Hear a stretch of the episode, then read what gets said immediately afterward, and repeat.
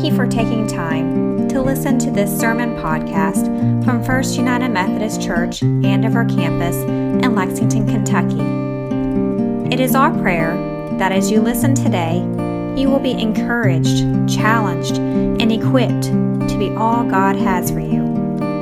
We invite you to join us for worship on Sunday mornings at 11 o'clock a.m. at our Todd's Road campus near the Hamburg area of Lexington. Love uh, inviting others into worship leadership, and, um, and y'all are incredible, and this is awesome. And, um, and I also like to invite you into worship sometimes, just in case you might feel a little tired, right? Sometimes we need something to, to mix it up. Carrie, will you help me hand these out? Everybody. Everybody gets a band aid. I'm just going to hand you a stack. There's probably too many for your row. Take a band aid, pass one down. It'll all make sense in just a moment. I, or at least I think it does. In my mind, it makes perfect sense. It is. It's the thing that you think about when you're at home. Bill looks a little nervous back here that I'm passing out band aids in the middle of a service. Um, Bill tends to have to look at our policies and procedures and finances, and this will not trigger anything on the insurance bill. It is, it is fine. Most of you have seen a band aid, right? Okay, I'm going to operate under the assumption that you have seen them and you have a sense of what they are for, right? Um, simple little thing that somebody invented at some point, and I didn't even read the Wikipedia article. I have no clue when they were invented, but I know what they do. I am quick to put a band aid on anything. I'm going to invite you to open your band aid. Take the little paper off. We'll clean it up after. Don't worry about this. We, it, it will be fine. Somebody is thinking right now, who is cleaning up all this? Get your band aid out and put it somewhere. Uh, maybe on a finger or on your hand, somewhere that you're going to keep noticing it.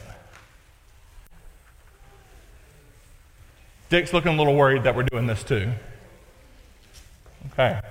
Online, if you have band aids at home, it would not be an in, inappropriate time to th- slap one on your hand. That band aid didn't hurt at all, did it? Not a bit. Um, Parker Foster, my four year old daughter, thinks a band aid is the worst thing in the world. Uh, she's, she's uh, in this dressing different phase and figuring out what she likes. And somehow she ended up with a pair of very high heel shoes that just barely fit her, but she loves them. And two days ago, she is on her heels walking out of our house and missed the little lip and just flipped down three stairs. And nothing happened, and like her head didn't hit. I watched, it didn't hit. Every limb hit the ground, but her, her head did not. And there's just little cuts everywhere. Y'all know this, right? This is like when you fell off the bike as a kid, and you didn't have to go to the hospital, but there's stuff bleeding. And so I'm like, Parker, you're, you're literally bleeding on my kitchen counter right now. I've got to cover this thing. The crying from the actual wound was nothing compared to the crying about having this band aid to stop the blood from dripping.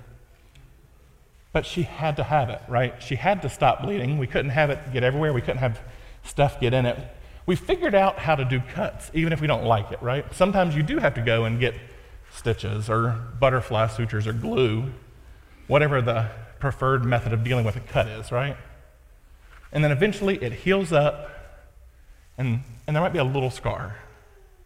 Parker's already got a number of little scars. Uh, one time she hit the tack strip for the carpet on her knee, and so now she has a little cut there. Josiah's got a little scar here from where he fell off a chair onto our patio and cut it here. We spent seven hours at Baptist for them to put super glue uh, right there.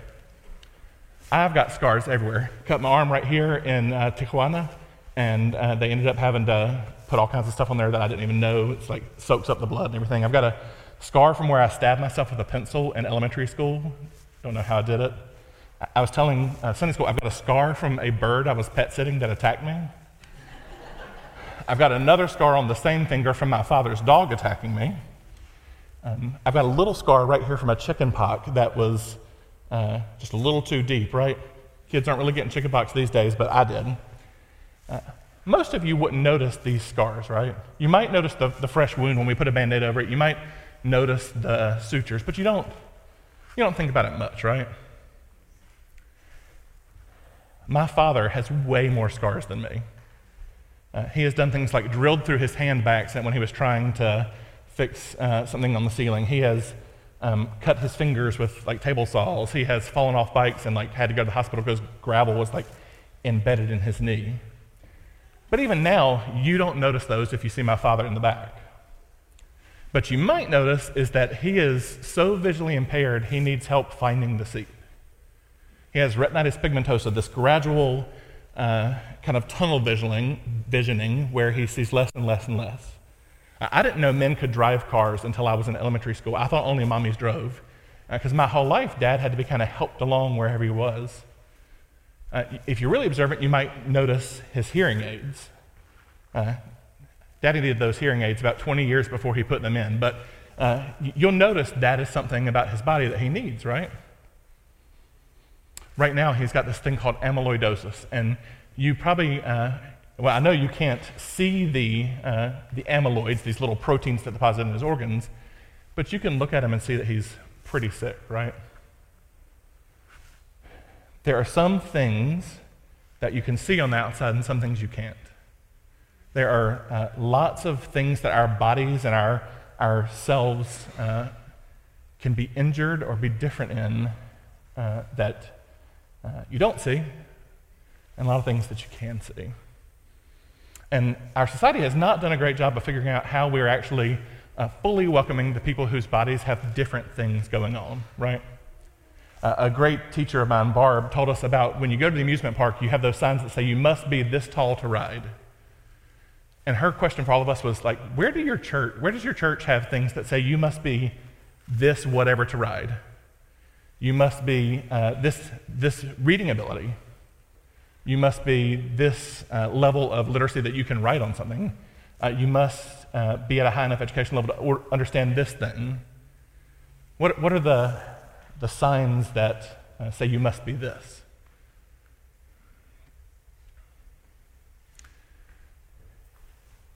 It's a lot easier to put up signs that just say, well, you're not, I mean, you're welcome, but we're not changing anything.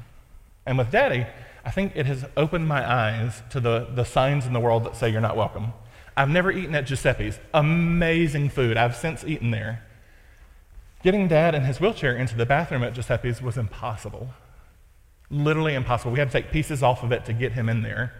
Uh, most handicap spots in town are not actually accessible to people who need to get a wheelchair up uh, beside a door. Um, I've probably had a tunnel vision about how accessible our space is. Um, I've known we need to do some things. We've put some uh, buttons on the two main doors. Our bathrooms are inaccessible if you're trying to get in with a wheelchair or a walker by yourself, really. And getting out is even harder. Uh, there is no accessibility to our chancel if you can't walk up these stairs. There's a sign that says, uh, you must be this mobile uh, to ride this chancel. um, and this is not new.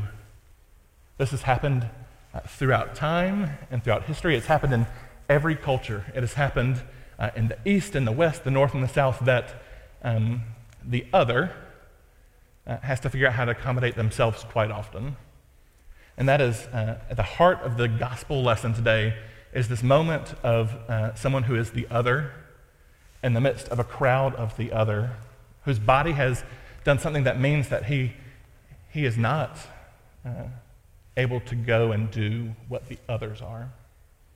It's the story uh, in John chapter 5 of the healing of the paralytic at Bethsaida. This uh, kind of pull on the side of a porch where folks with all kinds of, uh, of differences go. It says that there are people who are blind, people who are sick, people who are uh, physically handicapped. Go to this pool. Uh, some, some of the tradition around it says that what happens at this pool is the angels come down and stir up the water and foam it up. And the first one that can get in the water gets healed. That thing that has kept them apart, has separated themsel- them from others, fixed just by touching this water. Now you can already begin to imagine how there's a hierarchy amongst those who sit beside this pool, right?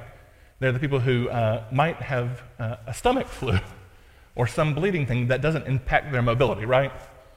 Um, and then you have people like this man. It doesn't say how long he's been by the pool, but he's, he's been afflicted with this, this paralysis for 38 years. And he's been sitting by the pool waiting. It keeps getting stirred up, and I keep not being able to get there. Nobody will carry me there. And this is all I want. I give my day to this. And Jesus shows up as Jesus wants to do, and he says, Hey, do you want to be well? Hello, Jesus. He's sitting by the healing pool, right? Like, clearly he wants to be well. Um, but Jesus makes him say, Yeah, I want to be well. And, and Jesus doesn't say, Okay, well, let's get ready for the next angel stirring. Let's, let's get your mat picked up and we'll throw you in as soon. Jesus just says, Be well. Pick up your mat and go. Jesus doesn't need the water to make this man whole. We don't need some process or thing. We just need Jesus saying, Go and be whole. And the man remarkably does what Jesus says. He picks up his mat and walks away. It says he was healed, and it was the Sabbath. That this was the Sabbath is a whole other sermon. I preached it at offerings like nine years ago. Uh, we're not getting into the problem of healing on the Sabbath. Today we're talking about these particular nine verses and the reality for this man. And I have been fascinated with this passage since the first time I ever looked at it. I was uh, knees deep in my Greek education, and I was translating this passage for an assignment and then to preach at offerings. And I noticed something that I have found profoundly meaningful. And if you don't, just indulge me. Do you want to be made well? Or do you want to be well? Is the question from Jesus. The common word for healing and, and being made well in the Greek New Testament is therapeuo, where we get the word therapy from.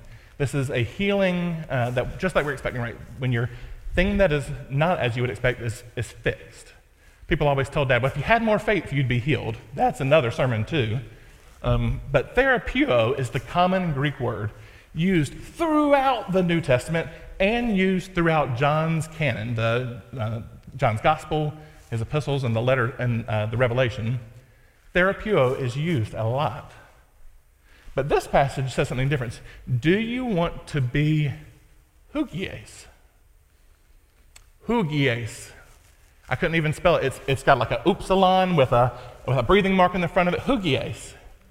And it is a very rare word. And what we learned when we were learning translation theory is if there's a common word that should be used in this environment and there's now a random word, you have to ask yourself, why did the author choose this word? Hugies is like the most special word now to me. Because it, it deals absolutely with healing, being fixed, that thing uh, being changed. But more than that, it means being restored to wholeness. Um, Therapeuo deals with the cut. Uh, restores you to your community. Therapeuo um, gets it so you can walk again. Hugies is uh, you, you are complete and you are whole. Um, and Jesus and the narrator use this word in this passage, and this is it. This was an intentional choice to this man who, for 38 years, had been afflicted and isolated and separated. Jesus keeps showing up by water and changing things for the world. He shows up at his baptism. The, the Spirit of God comes down on him and says, uh, This is my son, my beloved, in whom I'm well pleased. He's, uh, his first miracle in John's gospel is turning water into wine at the wedding at Cana. He goes to the woman at the well and says, uh, You don't actually need this water. Uh, I offer you living water. And then he comes to this uh, place that has made this man feel so isolated and outcast and, and unhopeful and says, Pick up your mat and be restored to wholeness. You can walk, um, but be whole. And tradition holds that this, this man is reintegrated into the life of the community, that he is not isolated and separated. And, and for me, this has become a, a thing I like to think about in terms of, of, of of healing and wholeness and what it means for us as the church. Um, we have our own set of signs that say you must be this uh, to ride the ride, right? Um, and we have tried uh, to fix some of them, and we have uh, pretended like some of them don't exist. Um, we have told women, um, you're a little less than the men, and pushed women to the side. Persons of color, we've, we've uh, said, um, we're going to split over whether you're even welcome in our church. And I'm not talking about Andover. Please, in case this wasn't clear, I'm not talking about Andover. This is the church. Uh, people with mental illness, um, we have not known um, how to, to bring people into the fullness of the community. Our uh, queer children and siblings and family members, we've said we don't know um, what, what to do. And we've put up lots of signs that say, uh, you must be this to ride the church's ride.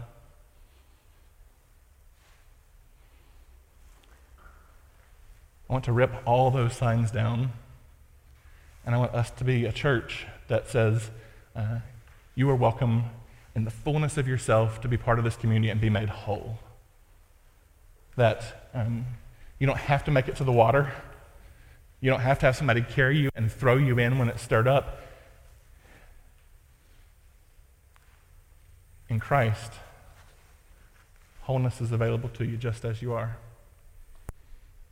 I've, I've uh, received more feedback about the sermon on uh, loving as Christ loved us than maybe I've received on any other sermon. And uh, lots of refrains on really that will keep us busy enough if we just love unashamedly as Christ loved. And then to have this passage, which I'll be honest, normally I'm six, week out, six weeks out on preparation. I was not six weeks out on this passage. I did not know this was the text for this Sunday um, when I was preparing to preach last week. But to, to, to have this Easter season kind of coming to a close with a text that says, Our one job is to love, and then another text that says it's not just enough to deal with the problem, that the the invitation is actually to be holy and, and wholly included in the love of Christ, to be restored in the fullness of who you are without having to change anything, without having to do anything. Um, that just as you are, uh, Christ will meet you. May we as the church um, tear down our signs. We've got to tear something out over here and put up a ramp. We've got to get some handicap buttons on our bathroom doors so that if somebody wants to go to the bathroom, they can. We have to think about our language around mental illness, around um, singleness, our, our language around um, LGBTQ uh, um, identity. We've, we've got to tear these signs down and love as Christ loved us. And I believe um, I've seen it. I've seen signs being torn down. I've seen barriers being set aside. Um, I've seen you incarnate love for people that the community has pushed to the edges or out. I've seen you love without inviting people to, or demanding that people change. And I believe that's our work in the days ahead. Christ offers to us each that invitation to be made whole to be restored into the fullness of who we are as the very image bearers of God, to be uh, totally complete, um, regardless of who and how we are. Amen? Would you pray with me? God, would you give us um, a creative, playful vision of what it means to tear down signs get rid of the barriers that say, no, you're not welcome. Would you teach us? Would you teach us to go and offer people wholeness unashamedly? And where we need to find our own wholeness and our own restoration, would you show it to us and do it, Lord?